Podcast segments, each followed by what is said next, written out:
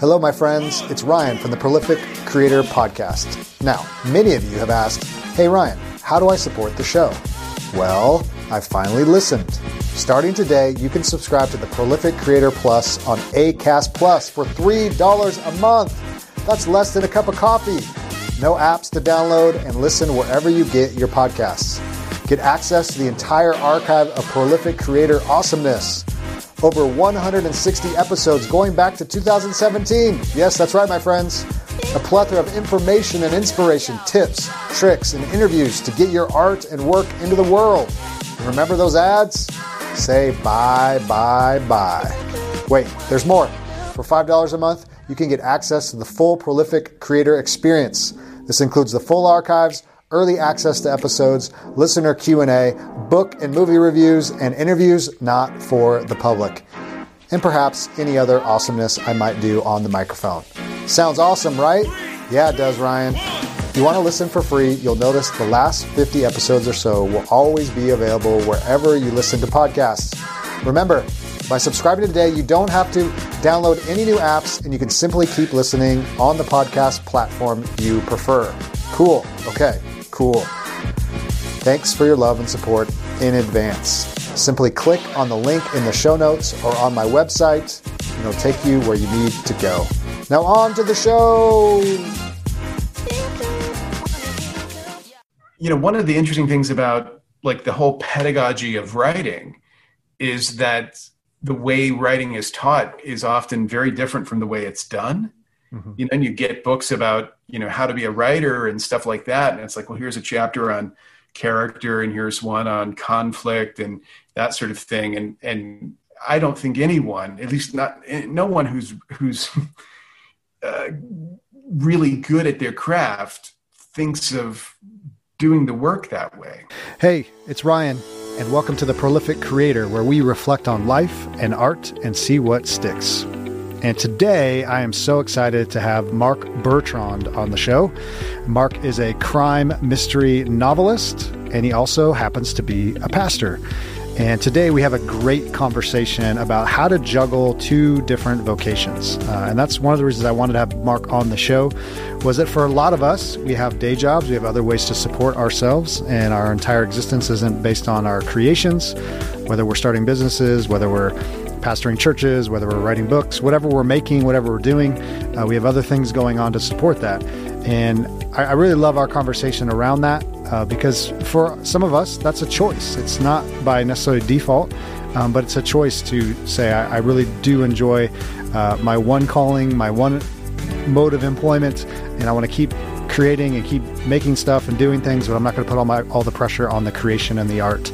Um, and I've had a lot of conversations with friends over the years, and even in my old po- podcast where we talked about that. And a lot of people they ended up going back into employment because um, they wanted to be full time writers or full time painters or full time dancers or full time actors or whatever, um, but realized it just puts a lot of pressure on the family, puts a lot of pressure on you to create, and sometimes uh, it's good to have that that support. And so, so we talk about that, um, and also just what it looks like to juggle family and and different creative outlets and, and what that looks like. And so I'm really excited to share that with you today. And I also wanted to make note, uh, as I did last week, that this is part of an older project. I did some interviews on an old podcast project that didn't really take off, and I was trying to find some interviews that I really enjoyed that I feel will fit well with the prolific creator. And this one fits really well. So if you hear reference to the Common Grace Project, that's what the old project was. Don't be alarmed by that. Uh, we're still on the prolific creator, but I just want to make note of that. I did this interview a few months back. And so um, hopefully it'll be relevant to those that are gathering in this community and putting good art out in the world. And uh, that can take on different shapes and sizes, whether you're writing or painting or starting businesses or nonprofits or leading churches or wh- whatever you're doing. Uh, we want to get your, your message out into the world. And so, without further ado, here is my conversation with Mark Bertrand. Welcome, everyone, to the Common Grace Project podcast, which is a mouthful. Uh, so thankful today to have Mark Bertrand on the show. And uh, Mark has very similar uh, taste background as me, uh, pastor, but also a writer as well. And as you know we're always trying to find interesting people doing interesting things, and I think Mark uh, fits the bill. Uh, so I'm so glad that Mark could come on the show. And Mark, why don't you just say hello and tell us a couple things that uh, nobody would know about you other than your closest friends. Well, I mean that presupposes that I have friends, so I'll have to bluff my way through. But but first of all, hello. It's it's great to be here, and uh, I always enjoy having conversations like this. Um, yeah, I guess the the weirdest thing about me isn't so secret anymore, but it's that that odd combination of writing uh, novels and being in pastoral ministry, but uh, but especially writing crime novels, which people often find a little strange to to uh, i mean obviously a lot of people have thought of interesting ways to to kill off their pastor usually around the 45 minute mark kind of sermon but it doesn't typically go the other way around. And so that's probably my i don't know if it's a claim to fame but uh, i guess another odd thing is for years um, i've been writing about uh, the design of Bibles. So long before I was ever in pastoral ministry, I, I've been writing about how Bibles are designed, how they're produced, and that sort of thing, kind of the publishing side of that. And so it's, uh, if people have heard of me, and most have not, but occasionally it happens, it'll be either for novels or for this writing on Bible design. Which, yeah, that, that, that's definitely something I want to dig into in a, in a few minutes because I think that's really fascinating about the the Bible de- design blog that you you have and. Uh, no, I, am I'm, I'm uh, fascinated by that as well, uh, and I think that speaks to even just how we read books or things on paper, and whether it's a Bible or not. But uh, sure, yeah. So, um, so yeah, that, that's interesting because I, I think uh, I can I can attest to different responses when you write you know fiction it's like well why would you even write fiction? You're you know a christian and you're a pastor and you know you should write nonfiction and spiritual books and books on prayer and uh, which you've you've written some of those as as well uh, but you know how do they all fit together? And so we'll, we'll talk a little bit about that. But but let's kind of get into a little bit of you and your story because obviously you have an origin story. You came from somewhere. I think i read you, are originally from the south but now you're in uh, south dakota which is not the south um, if no. you haven't, haven't, realized yet. Hopefully you have. Um, and I, am actually from the West Coast, and I'm in in the Midwest now in Kansas City. So I okay, yeah, pain in some ways, but um, maybe for different reasons. Uh, but yeah, tell us a little bit of your story. Like, what were some of your early influences? How did you kind of get into writing and um, you know crime novels? Is that kind of what you're you've always been into, or where where did that all begin? Yeah, so I, I was born in Louisiana, grew up in Louisiana, and uh, I guess so close to the Gulf Coast that if you had been born any farther south than I was, you would have drowned in the Gulf of Mexico. Mm-hmm. And so that's a you know a, a different world. It's it's very uh, still influenced by, I guess, the French past and that sort of thing. So my part of Louisiana, though, is is closer to the Texas border. So when you think of uh, New Orleans and all that kind of thing, it's the other side of the state. So I, I always think we had all of the deficits of living in Louisiana and none of the benefits that went along with it. But um, it's it's uh, it's an interesting place, and an interesting place, I think, to to grow up with, let's say, you know, uh, writerly proclivities. You know, there's a lot of uh, writers who've come out of the South, and there's a kind of uh, I, I, probably like a let's say a sublimated guilt that animates a lot of that writing and so I, I, can now look back and appreciate that environment. Although when I lived there, I didn't feel that way. So, hmm. you know, my crime novels are set in Houston, which is another place I I uh, lived in and and did my master's uh, MFA in creative writing at University of Houston, and hated every minute not not of the program, but of being in Houston. Mm-hmm. And so, eventually. Um, I left, and because my wife is from South Dakota, she always wanted to move back. And as far as I knew, it was just a frozen wasteland. But, you know, out of love, I was willing to move to a frozen wasteland. And it's actually not that, you know. Well, I'll say it's a frozen wasteland during winter, which is from November to about April or May. But then for you know a few months in between, it's actually really nice. So, um, and it's it's secluded enough to where you can get plenty of writing done. Mm-hmm. Well, yeah, and I think it's interesting how place kind of dictates a lot of how what you write and why you write. Uh, you know, I mean, you're in a rich, you're we're in a rich reservoir of you know Christian fiction writers uh, in the South. I mean, take your take your pick. It's almost like a rite of passage. Um, I mean, it's funny. I even think of like John Grisham. You know, he's he writes you know in the south he's from the south he still lives in the south and yeah. most, most of his novels take place there so it feels like you've been there it feels like you get a taste of the of the culture uh, not, not that it's a, a, dark place as if there's any other you know place on the world that's not dark but but in the sense it has its own flavor it has its own feel to it um yeah. almost like the climate you know a sweatiness to it you know in a in a metaphorical way you know? Definitely. Yeah. and and a literal way as well but sure. yeah i mean that's you know like i said my crime novels are set in houston and i i never wanted to write about houston when i lived in houston. It was after i left and sort of processed uh, some of those experiences that you know for me that place was a kind of uh, you know like an everyday dystopia in the sense that like whatever you're worried about about the american future in houston we do that to the the 10th degree and we're not worried about it. So if you're concerned about you know suburban sprawl or you know any kind of you know the absence of zoning and and all the craziness um, when when you're in Houston it's kind of embraced.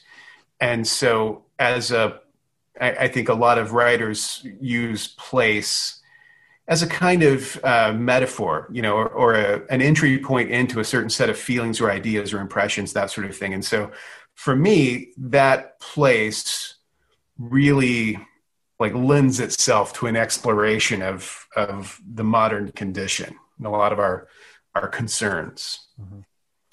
Well, I find it interesting. Of late, it, it, seems a lot. I mean, if you read crime novels or thriller type novels, uh, you sure. know, the, the, typical standard is L.A., New York.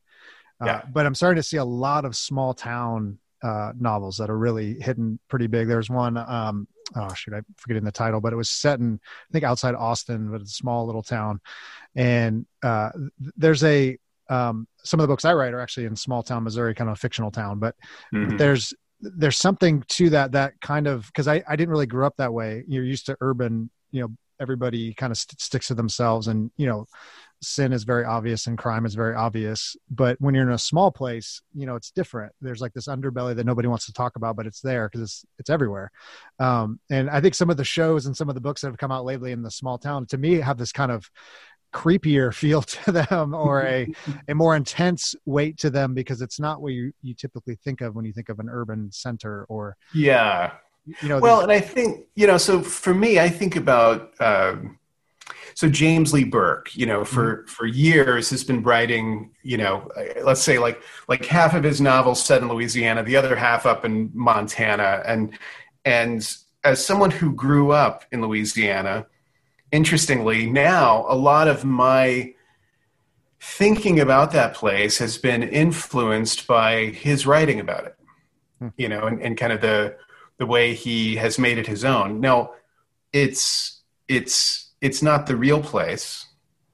You know, it's it's a sort of fictionalized version, kind of the same way that you know Flannery O'Connor was was asked, you know, if, if her writing about the South was was accurate, and I think she acknowledged that it's not, you know, nearly as crazy in real life as as the, the heightened use that she made of it in her fiction would suggest.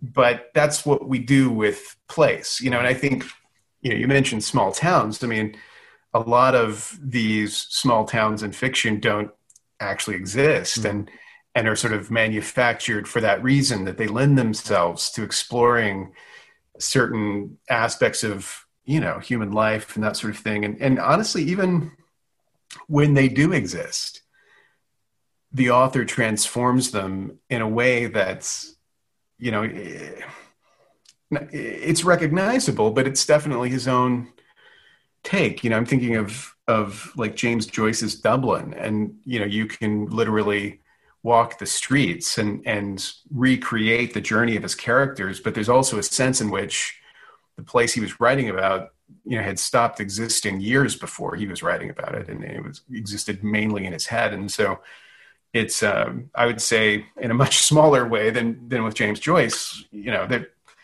people who who've lived in Houston for years and, and read my novels will recognize places, but will also pick up on the fact that you know this isn't exactly the city as it truly is. You know, you've you've kind of um, bent it to your will. Mm-hmm. Yeah, and and I think that's uh, I think that's the fun of writing is is to kind of take a take a seed of an actual place and then kind of make it your own and and you know you have this you know free lane to just do whatever you want. I mean, right? That's the the beauty of fiction. It's to say, hey, I want it, I want this store to be there. I want this person to live there, even though that's not real, or you know, right? Um, and, and that's I think that's probably one of the reasons we like to write. But uh, so so past you're a pastor, mm-hmm. but you have an MFA, which is yeah. a master's in fine arts, I believe, uh, right. in, in, writing. Um, yep. So tell take us on a little bit of that journey because I know you haven't been a pastor forever. Um, no, no, and, and uh, is, anyone is, but but you had a, a, different kind of path to. I mean, you're writing novels and got into yes. the industry a little later. So tell take us how how how how did all this evolve? Well, I would say if I had known the direction life would take, I would have avoided it. You know, and if if I could have avoided pastoral ministry, I would have done it. But uh, God had other ideas. But yeah, so you know, I always intended to be a writer growing up. And so, you know, that was my focus. And after I got out of college, um, pretty soon after that, you know, you start applying to MFA programs and that sort of thing. And so I, I got into the University of Houston MFA program. And I think that was, um, you know, kind of my my what, what's the word? Like you grow up with with a dream of what you're going to be and at a certain point there's an adjustment to reality. You know kind of in the same way that uh, you know people grow up fantasizing about marriage you know and, and imagining sort of an ideal partner and that sort of thing and then they actually get married.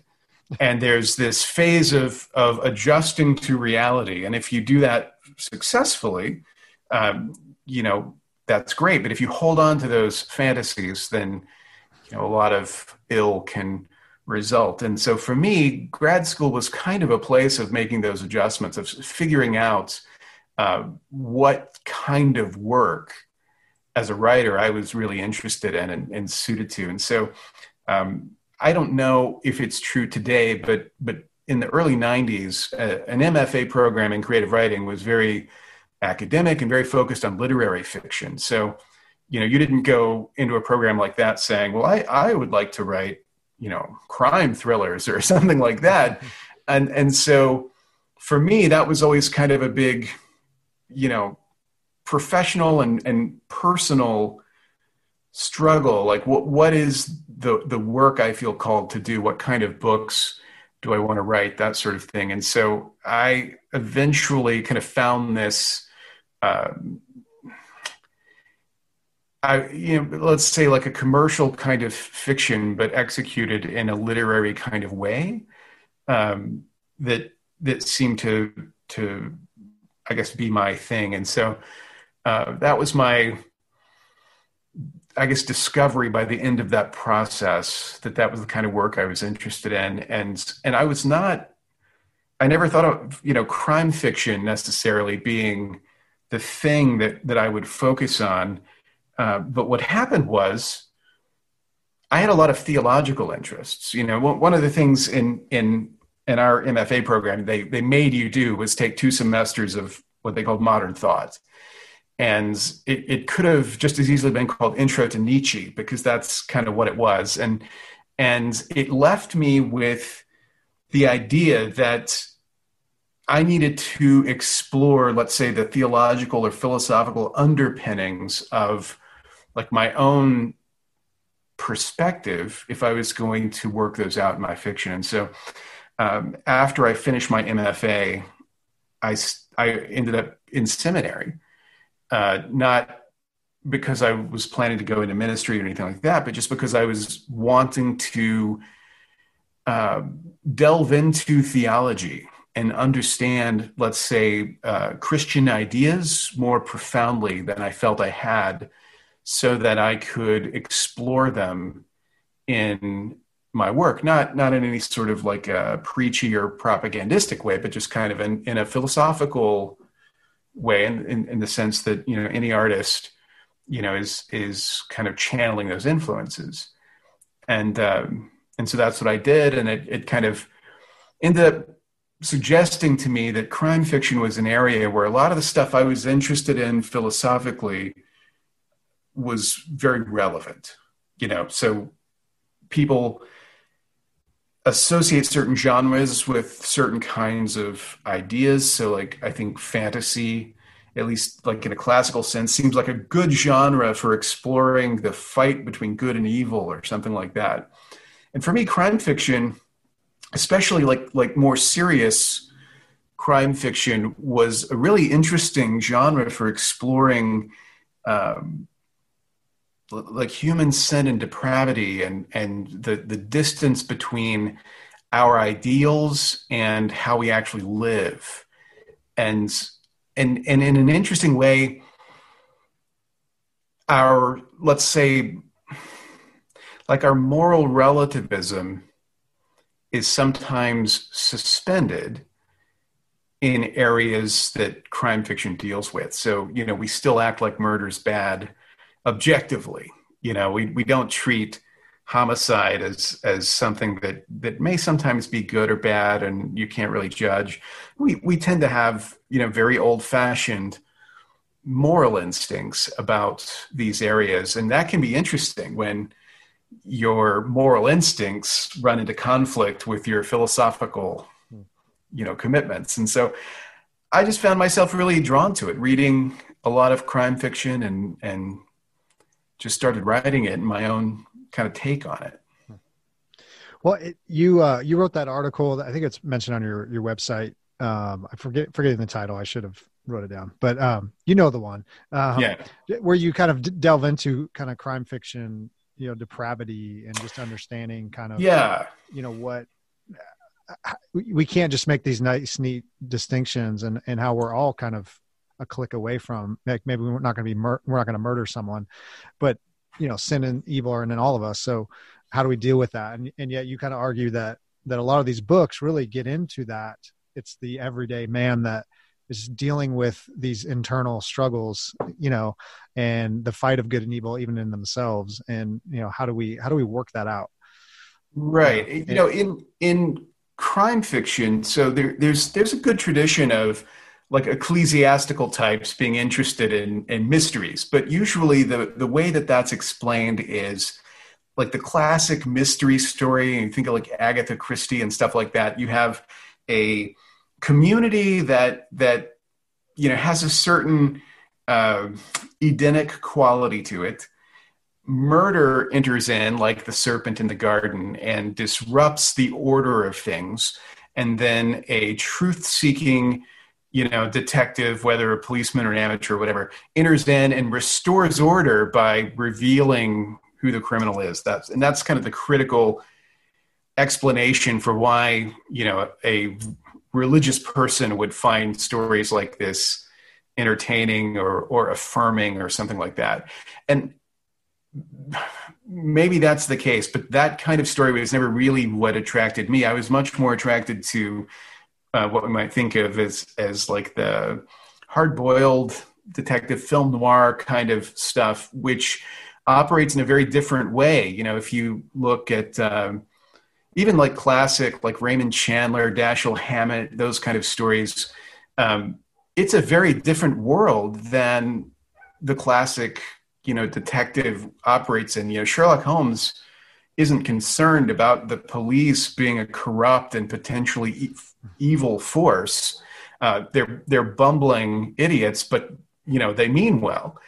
Whereas in this other kind of fiction, there's this acknowledgement the system is corrupt, that the the ones who are meant to be on the side of law and order are often perpetuating, you know, disorder behind the scenes, and the protagonist is often pitted against those agents as well as like the murderer or whatever. And so for me, that suggests like a very theological, it's a very Augustinian view of the world where it isn't a Manichean struggle between good and evil, but there is that fault line that Solzhenitsyn talks about in the heart of every person.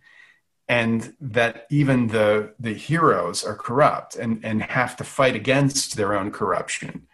And I found that just profoundly uh, worthwhile, you know, to, to, to write about and to think about. And so that in, in, my novels, that's, that's really what I did. And interestingly, that, that was, uh, I was doing a, a talk somewhere and, and the interviewer had read my crime novels and, and kind of turned to me and said, you know, the, your novels are very Augustinian and said it and know, as if it were a criticism and just laughed. And I was like, okay, you say it like it's a bad thing, but I would put that blurb on the cover if I could.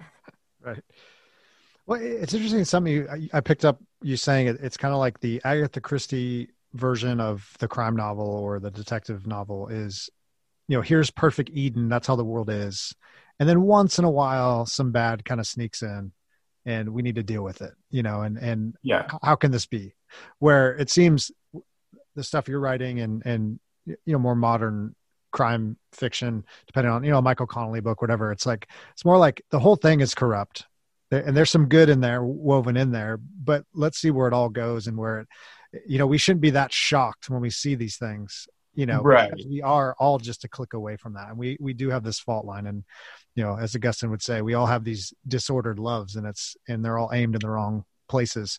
yeah. Know? And yet we're, but, but I think what, what's hard for me is when I read, you know, what would I call, um, Christian crime novels, or if you want to call them that, or that, that have more of a kind of a religious bent to them, is they tend to kind of sand off the rough edges. You know, they they tend to uh, create a world a little bit what you said in your article create a world that's not realistic. It's not how it really is you know? Yeah. And maybe and of course it's fiction. It's you know you're writing film. It's it's obviously it's extreme and we're going to take the extreme cases but it's still there and it's like we but we the best place we can do the best thing we can do is to acknowledge it.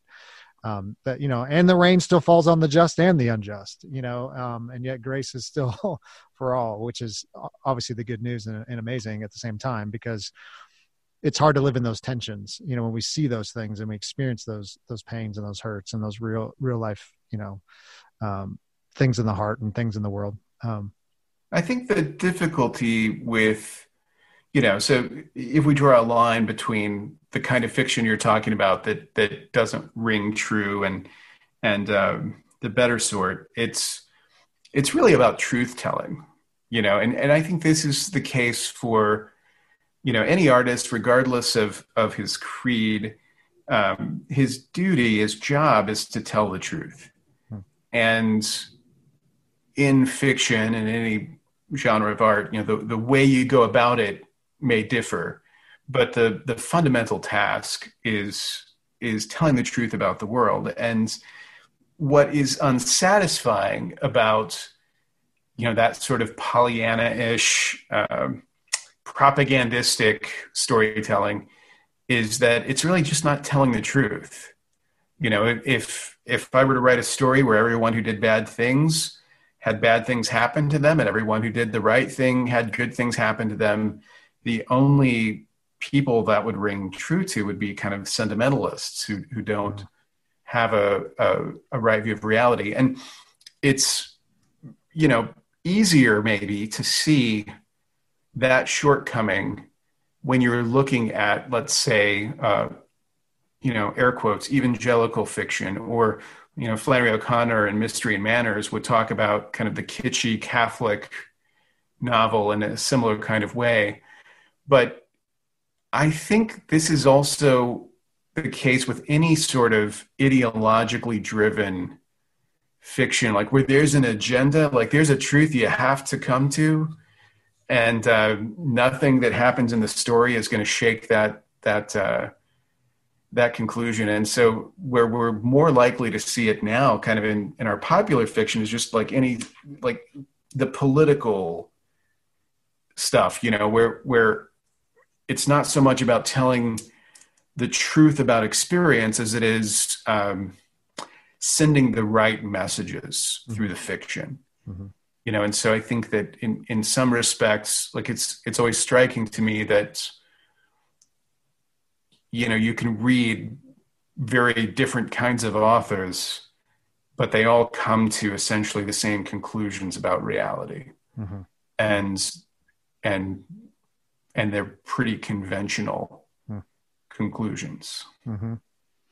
Yeah, I I mean one of the things I I you know I get depending on who you are, but um, I've always enjoyed Stephen King and um, and a lot of his his non horror stuff, which actually I probably enjoy more.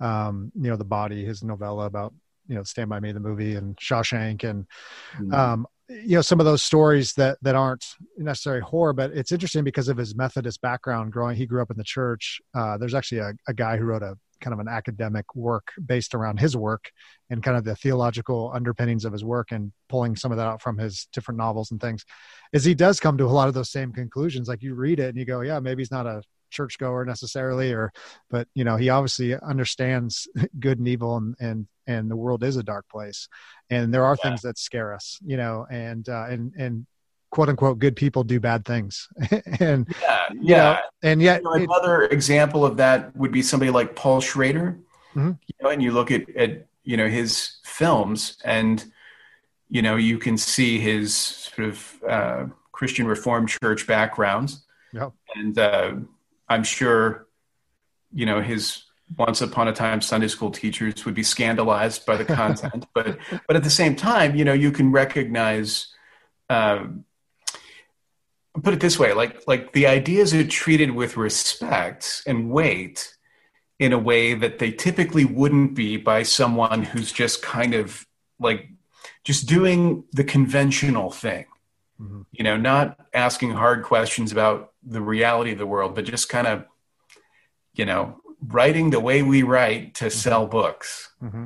And so, you know, I've wherever the source, you know, Christian or non-Christian or you know whatever, I've always appreciated that kind of willingness to to encounter the world and kind of try to make sense of it without resort to well this is just what people like me are meant to believe and so let me just parrot these conclusions. Sure yeah and it becomes that forced kind of you know every book has to end with someone you know coming to faith you know or the somebody always winning in the end especially christian film. You see that very you know overtly.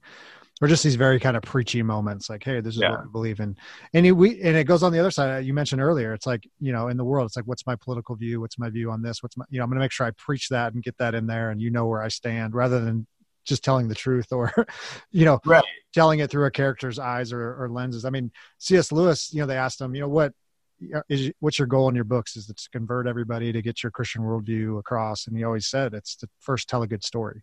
Mm. and and that's the the role of a christian or non-christian is just to just tell tell a truthful good story tell it with excellence all of the other th- obviously his worldview comes through in in the chronicles of narnia and, and other books but but I don't think he was sitting down going, okay, now here's the part, part where I have to convert everybody. you know, he's he's right. trying to tell the story through the lens of these characters and letting them go where they need to go. You know. Yeah, and I think there's something really. Um, like it, it has to do with what you know we might think of in, under the heading of like the doctrine of work or something you know where there's a there's a kind of um, you know sanctified approach to work that would say the way that you do your uh, let's say your, your, your carpentry work in a Christian way is that when people come in for carpentry, you also evangelize them, or mm-hmm. you know something like that, or or you just conduct your business with you know high moral standards, or something like that. And it's interesting, like someone like Dorothy Sayers, you know, would say that the most important thing the church could say to the carpenter is make good tables. Right.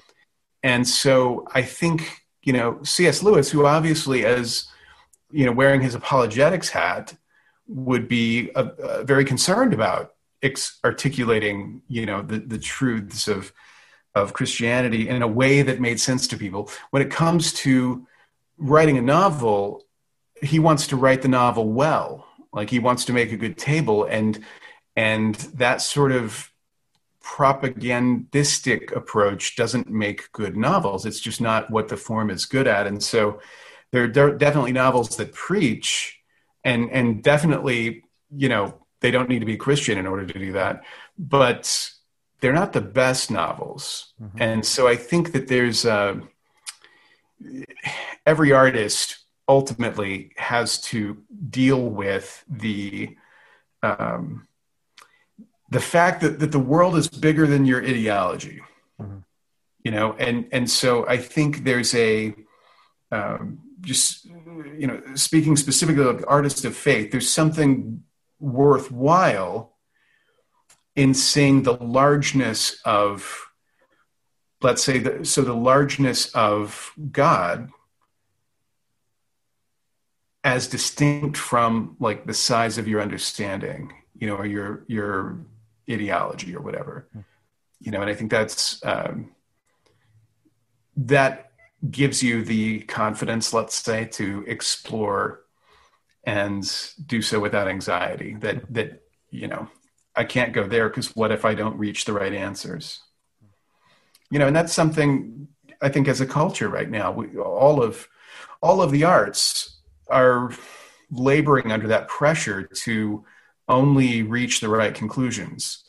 And so it's it's certainly not a struggle unique to to artists of faith. And um, and we could all benefit from kind of a, a heightened sense of of let's say the the I want to say the autonomy of art, but at least its distinct needs and like it's it's right to be its own thing and not just like the handmaid of politics.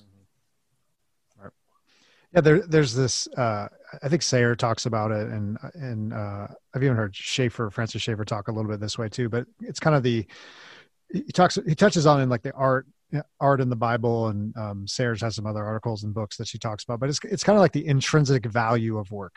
There, there's mm-hmm. this thing when you make the table and it's a well-made table, and someone goes home and enjoys it with their kids sitting around there having dinner.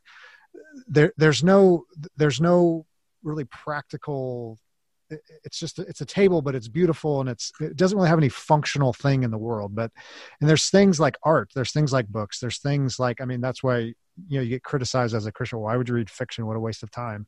But there's kind of like an intrinsic value to it that you can't put i mean i hate to use the word you know price tag on it but you you, you really can't. It, it when you go to an art gallery it's like you stand in front of that that piece of art and it, it does something to you. It moves you in some way. And and yet it's not okay now i need to go home and start a political rally or write a book. You know it's it's just to enjoy that thing for and i don't know exactly what it does to me but it does something in me. It creates awe and wonder. I don't know.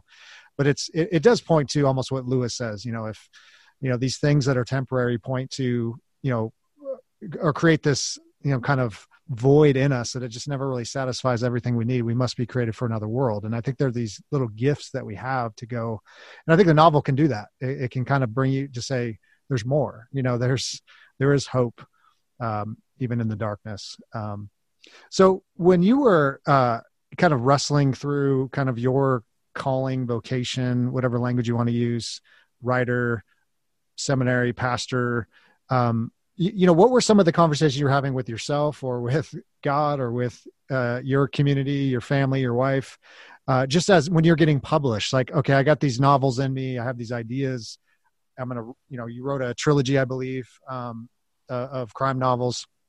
Might be others out there. I'm not sure at this point, but, um, but you know, did, were those were those ideas already kind of in, set in place? Did you have them done? Here, I want to pitch these to publishers. How, what was kind of your your decision process when you were thinking about just, you know, I'm a Christian, I'm an I'm an artist, I'm a writer.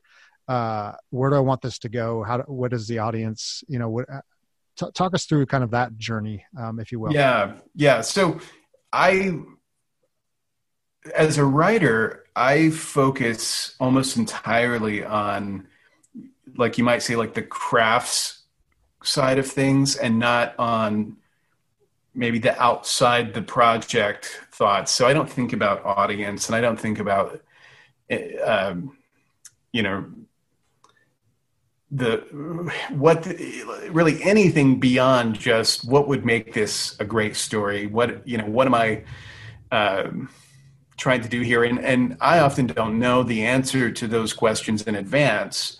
The process of writing is a process of discovering those things, and so um, every novel I've written has been a little bit different.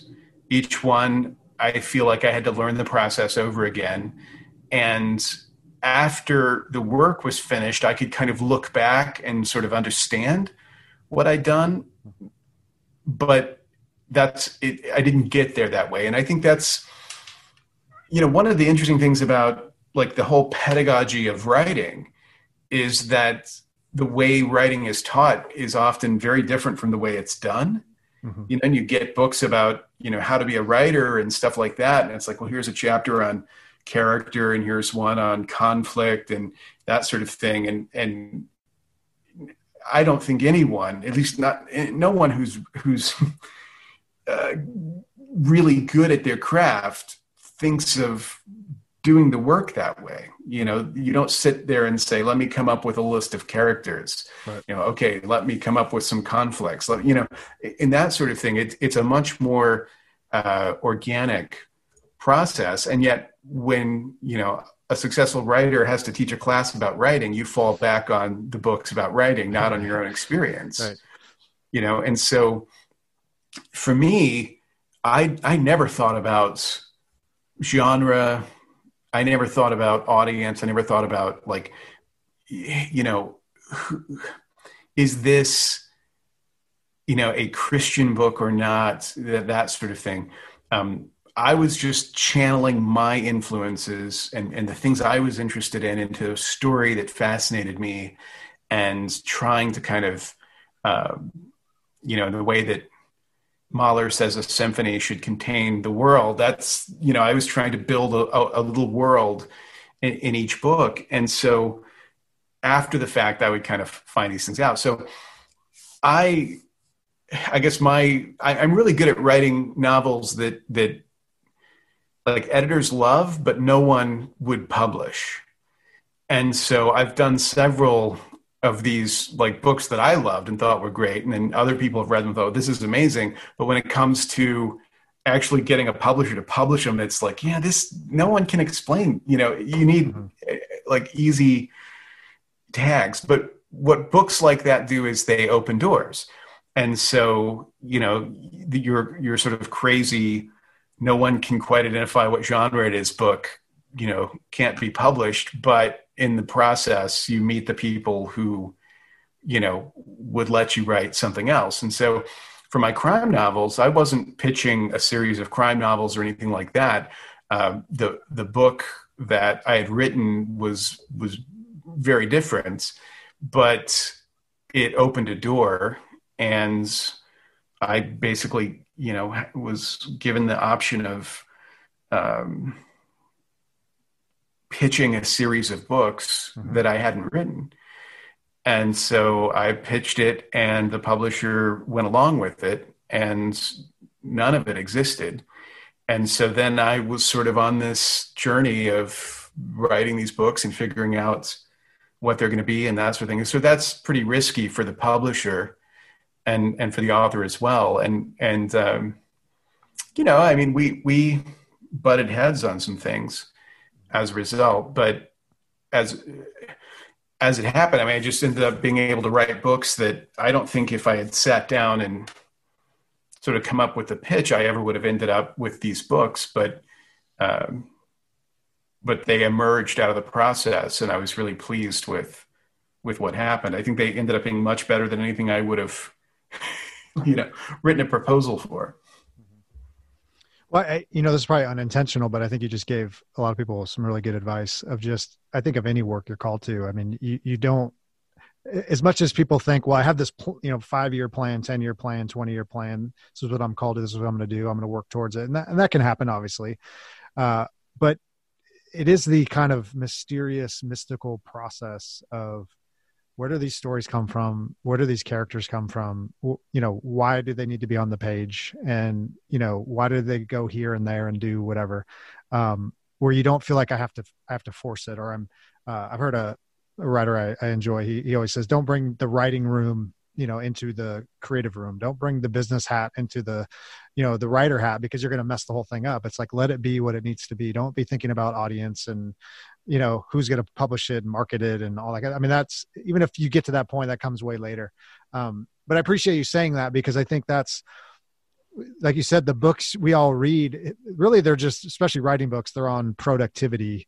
You know how do you get x amount of words a day and how do you get published? And but it's it's it you can't write a book on how to really do it because it's you know here write a list of character okay i mean that's that's fine but i mean I, I, don't most authors you even hear interviewed they don't talk that way they it's like i don't know this one you know i mean i, I was just listening to uh, lee child the other day and he's talking about the reacher series and he's like mm-hmm. i had this one line i just got fired from my tv show job i had i had this one line in my head i had to make some money and that was the start of my first book my first novel and it was just this uh it was like a ba- uh, uh something about a dragging a body through the mm-hmm. uh, through through the dirt or something, and that was it. That's all he had. And then I mean, Jack Reacher came out of that, and you know, 22 novels later, he's doing okay. Um, but but it's like, yeah, there's no there was no five year plan. There was no you know, I got to write this book about this wanderer who, you know, doesn't have a wallet and who, you know, yeah, uh, it, it, it just comes later. That that all comes later, and I think that's,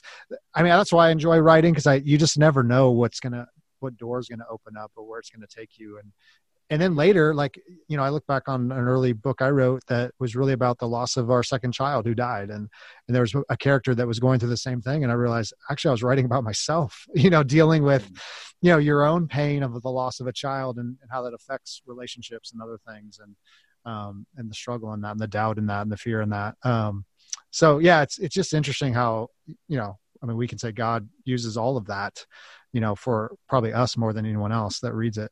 Um, so, um, so I've heard you you say this a couple of times. Uh, just the the challenge of okay, now you're pastor guy, uh, crime novel guy. I mean, you, uh, you got to tell me some stories of people coming, you know, into your church and realizing like, oh yeah, I read your book, or um, you know, aren't you writing books about people getting killed and stuff how do we you know open up to you know galatians 2 you know it's like how, how does that um what has been kind of your way of kind of navigating some of those waters? Because obviously we live in online world and social media world where it's not hard to find information sure. on people and you know yeah you know i th- i think it's it's interesting because th- there's no like i've never run into you know people who are like oh i i find this appalling. I i would never you know want a pastor who wrote crime novels. I mm-hmm. think it's more intriguing to people than than anything, and it's uh, you know it, it's always interesting too, like like the the people who will read them versus the people who don't. And so I mean there are people that.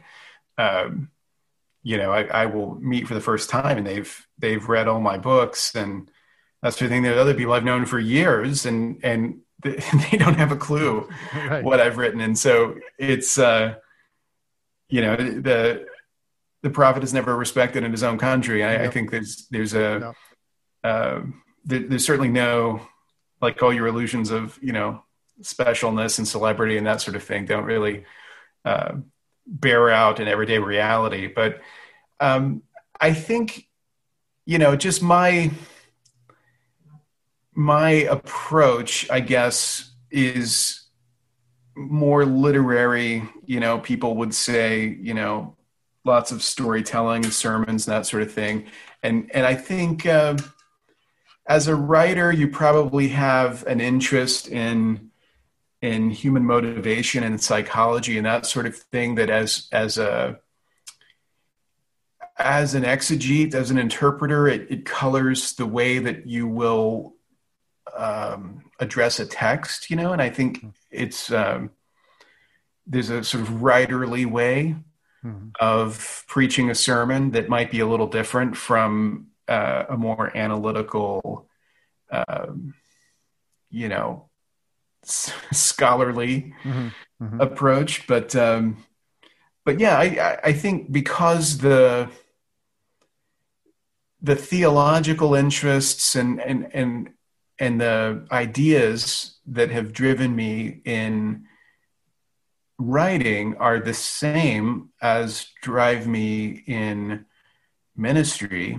There's not any inconsistency there. You know, it, it's um, you know surprisingly much less awkward than than it probably should be. I, I mean, I, I remember one time having a conversation before a church service, and someone came up to me and um, like started the conversation with, um, I, I've thought of a way that you could kill that person that we were talking about the other day and and i thought well that would be an interesting conversation to overhear you know if you just right. showed up for the first time and people at church are talking about you know plotting murder and stuff but um but of course and, and that's never of any value to me because nobody dies creatively mm-hmm. in my books everybody dies in mundane sort of the ordinary ways you die not there are no icicle daggers or exotic poisons or anything like that to to need to work out but but yeah well, and you know, you tapped into something about you know human motivation. It's interesting. I I, mean, I think I mean pastors of all people have a front row seat into human motivation, and I mean I've been doing this for 20 years, and you know, counseling hardships, you know, pain, loss, suffering. I mean, you name it, and it's like those those real things make it into your books and it's not you know and if they mess with me I'm, they're going to get in there and get killed in my book too but no but um but but it's it's it's I don't want to say it's easier to do that, but when you've you've been confronted in real ways with real loss, and it could be you know unemployment, it could be, but it could also be death, and it can be cancer, and it can be you know you name it. Um, when you read a you know Harry Bosch novel, you know Mike Connelly, really what I love about those books has nothing to do with who gets killed and the action scenes and all that. It's it's how Harry Bosch responds to different problems and most good books that's what we read them for. It's like we they did this this study years ago as a like what are the common threads for best selling books and it was you know they categorized what what were the thing you know you would think it would be you know the gunfight and all this and it was actually very ordinary things. It was relationships romance going to work like those things resonate with us because that's what we do every day. Um, you know how would i respond to the death of a loved one? How would i respond to conflict at work? How would i you know and you see that on the page and that's relatable. And i think that's what we're tapping into about you know human motivation and that's the interesting part for me and probably for you too and most writers. It's it's how why do they do what they do? How are they going to respond here um, what makes them unique you know and then you and then you can bring out obviously the the dark side the light side you know that we all wrestle with.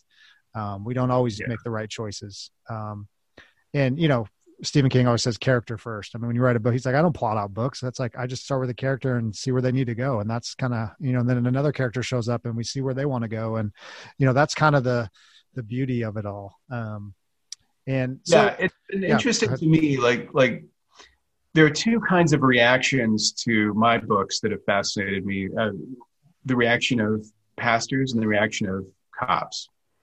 Hmm. And in both cases, I can think of, you know, readers who deeply identified with the protagonist in my books and saw like a not that not that their lives were the same their work was the same but there was something about his puzzling you know something about his sort of way of working through the problems of life that they identified with and, and could see themselves in. And i had worked very hard to create a sense of verisimilitude you know to, to, to have these crime novels be convincing and, and and feel authentic. Um, and so for me, like the kind of feedback I loved was, uh, you know, having a, a police officer ask me, you know, well, where, you know, what department were you with? Assuming I had to have some kind of law enforcement background to have written what I'd written. And that authenticity to me was was thrilling. But what like the authenticity that that made that work was not uh, like procedural. You know, it wasn't. Um, you know because yeah when you described slapping on those handcuffs that's exactly what it's like and people just don't under, you know it wasn't anything like that it wasn't getting the names of the forms right it was something about being the person in that position and and so ironically uh, the very same thing that would convince the the cop that you must have been you know like him uh, is the thing that the pastor identifies with too hmm. even though you know completely different mm-hmm. set of experiences but there's just something about the the lived experience of the character mm-hmm. that you connect with that that that has the reality to it and i think that's you know that's what separates the kind of fiction that develops in that sort of organic artistic way from the kind that is um, let's say pursued more formulaically you know because most people who who get into writing do it because they want to be writers not because they want to write you know and there's this idea of what a writer is and sort of the glamour of it and, and, and that sort of thing um, but i think for for the people who are doing I, I, like let's say like serious work, um, it's not about being a writer; it's about writing. You know, and there's that sense in which when you're you're writing and when you've you've done the work and you look at the pages, if nothing happens after that, like if if that work goes into a drawer or a shredder and has no life afterwards, um, you still did it. You still experienced it, and and you want to kind of do it again you know? And so i think the when you bring that to it it it is conveyed. Like there, there's the, just a process where, where the reader gets that. And and it's the reason why like a very poor writer from a craft standpoint pouring his whole self into something it communicates somehow to the reader. And we find ourselves you know like i love this book even though i know objectively it's badly written you know and this is not it's not a great book and yet it it connects you know deeply with me. And i think that's part of that sort of creative process that's really hard to quantify or to teach uh, analytically but it's it's essential to to what writing is that's really good that's really helpful so I don't want to take your whole day, uh, but I do want you to mention your other project, uh, Bible Design Blog, because uh, I find that fascinating. Uh, so, so give us a little synopsis. What what is that uh, project? Yeah. What what are you so working on? In in the in the ancient world, before desktop publishing, uh, typography was done. So we're talking like early ni- 90s. What, what, are we talking here? Yeah, in, okay. in, in the late 1980s. think back that far. My first job was uh, as a typesetter on an old uh, Mergenthaler linotype machine. And I was always fascinated by typography and, and print and all of that sort of thing. And because I'd grown up in the church, you know, I was familiar with the Bible, but I'd really never connected those two ideas, like like that you could design a book and that the Bible is a book that somebody hmm. designed.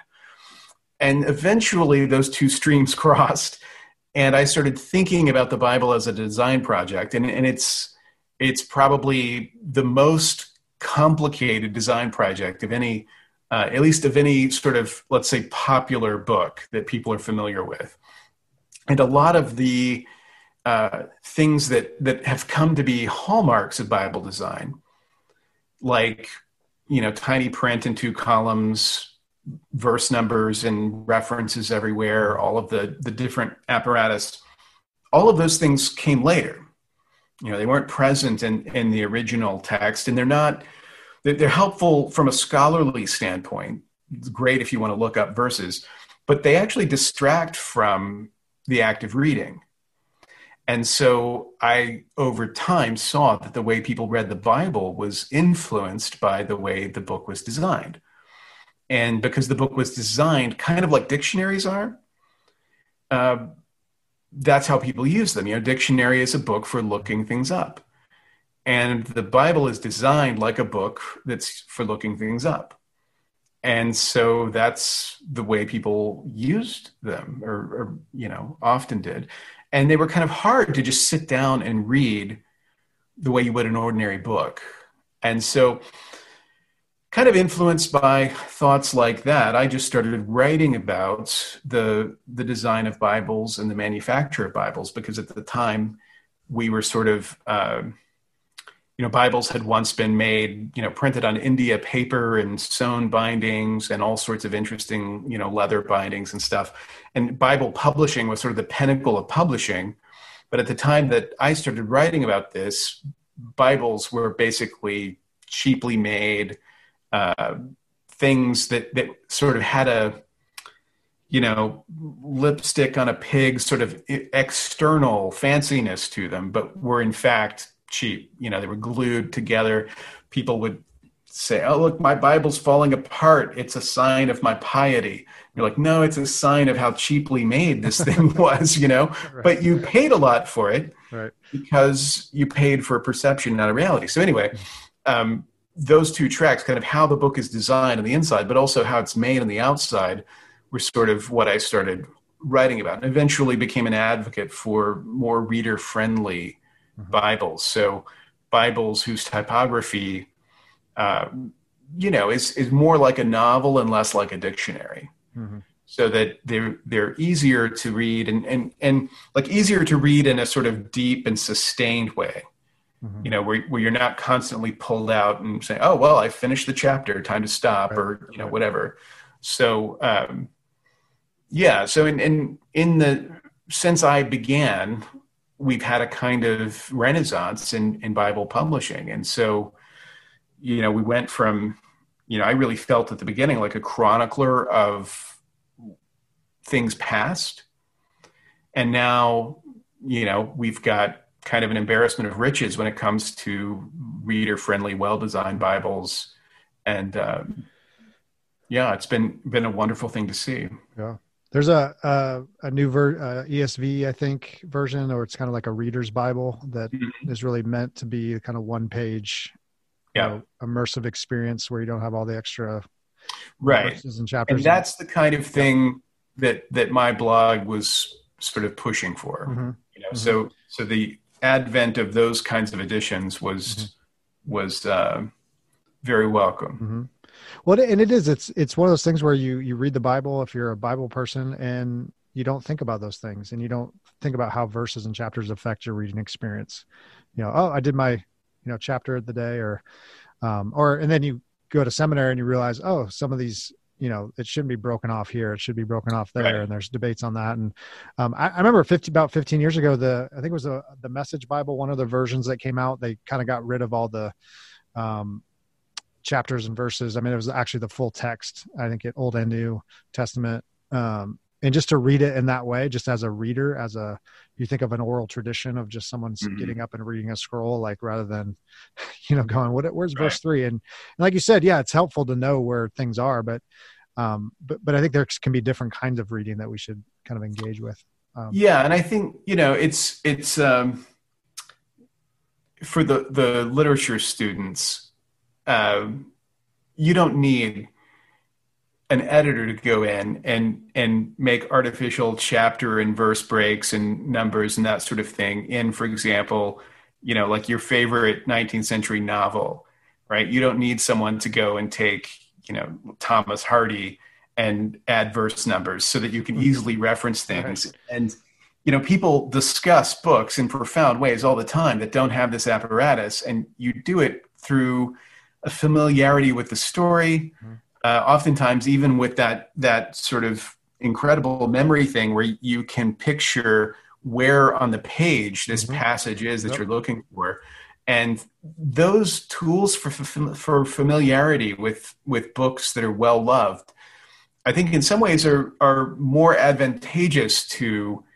like a, a reader of scripture than than these artificial ones. So of course, it's it's super helpful to be able to say, you know, turn to Matthew chapter five. Now look at verse 3 mm-hmm. and and and to be able to quickly orient yourself it's actually not that much harder to say you know take a look at this chapter and see the part where he says this and look right after that you know that's what we would do with any other book and so i think people especially who've grown up sort of with these these uh, apparatuses think that that without them the bible would be you know unfamiliar and impossible to navigate. Mm-hmm. but you spend a little bit of time with a reader friendly bible and you realize wow those crutches are not as necessary and maybe not as helpful as i thought they were. They might they might be standing in the way of my sort of familiarity with the text. And so not to push it too far i mean I, obviously there's room for all sorts of different editions and i'm not suggesting that we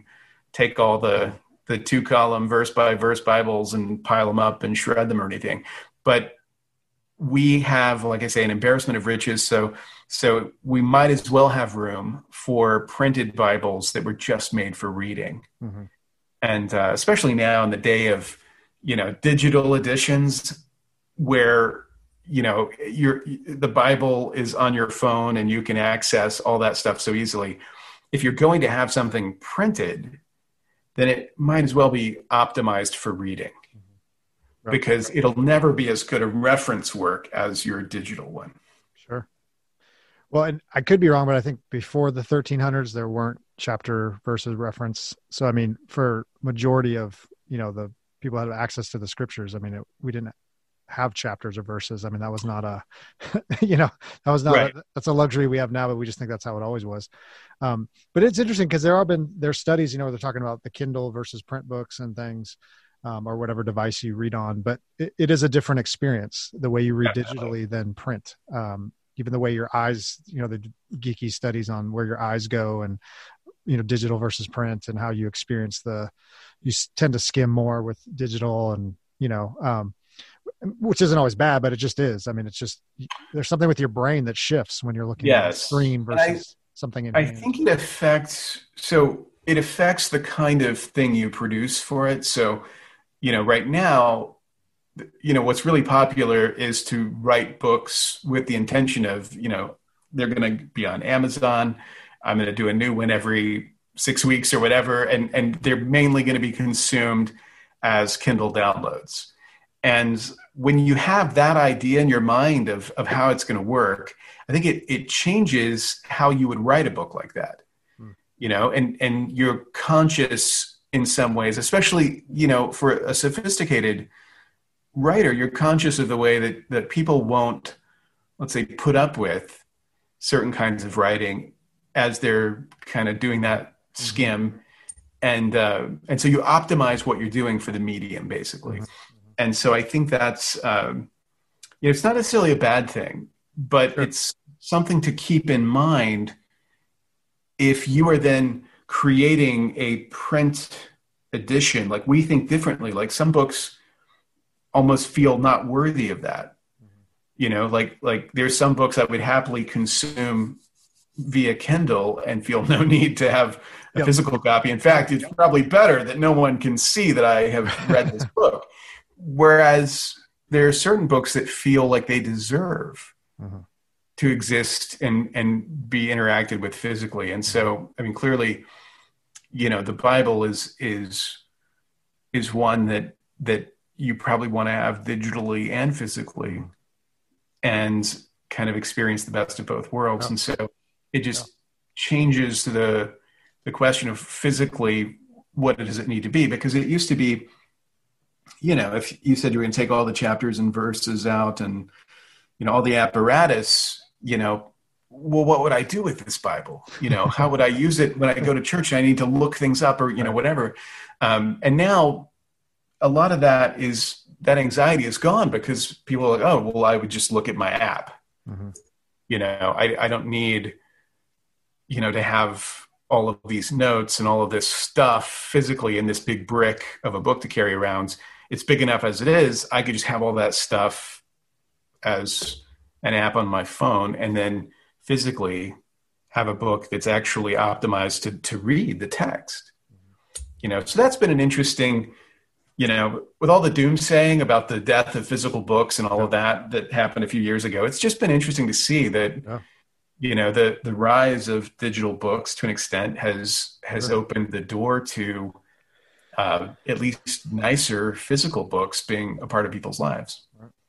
Yeah, that it's that Revenge of An- Analog book. Have you heard about that Yeah. one? Yeah, it's sure. just kind of this cultural movement of people actually going back to pen and paper and board games and Right. know, uh, print books. You know, old school. I mean, how, Yeah, who cares around which- a print book? What are you, dinosaur? You know, Yeah, and I, I think you know theologically that's one of those things. You know, you you start thinking incarnationally, and what does it mean to be Mhm. an embodied human? And it makes sense that that those sort of tools of embodiment would have a value to us that's not like it, it isn't just utilitarian.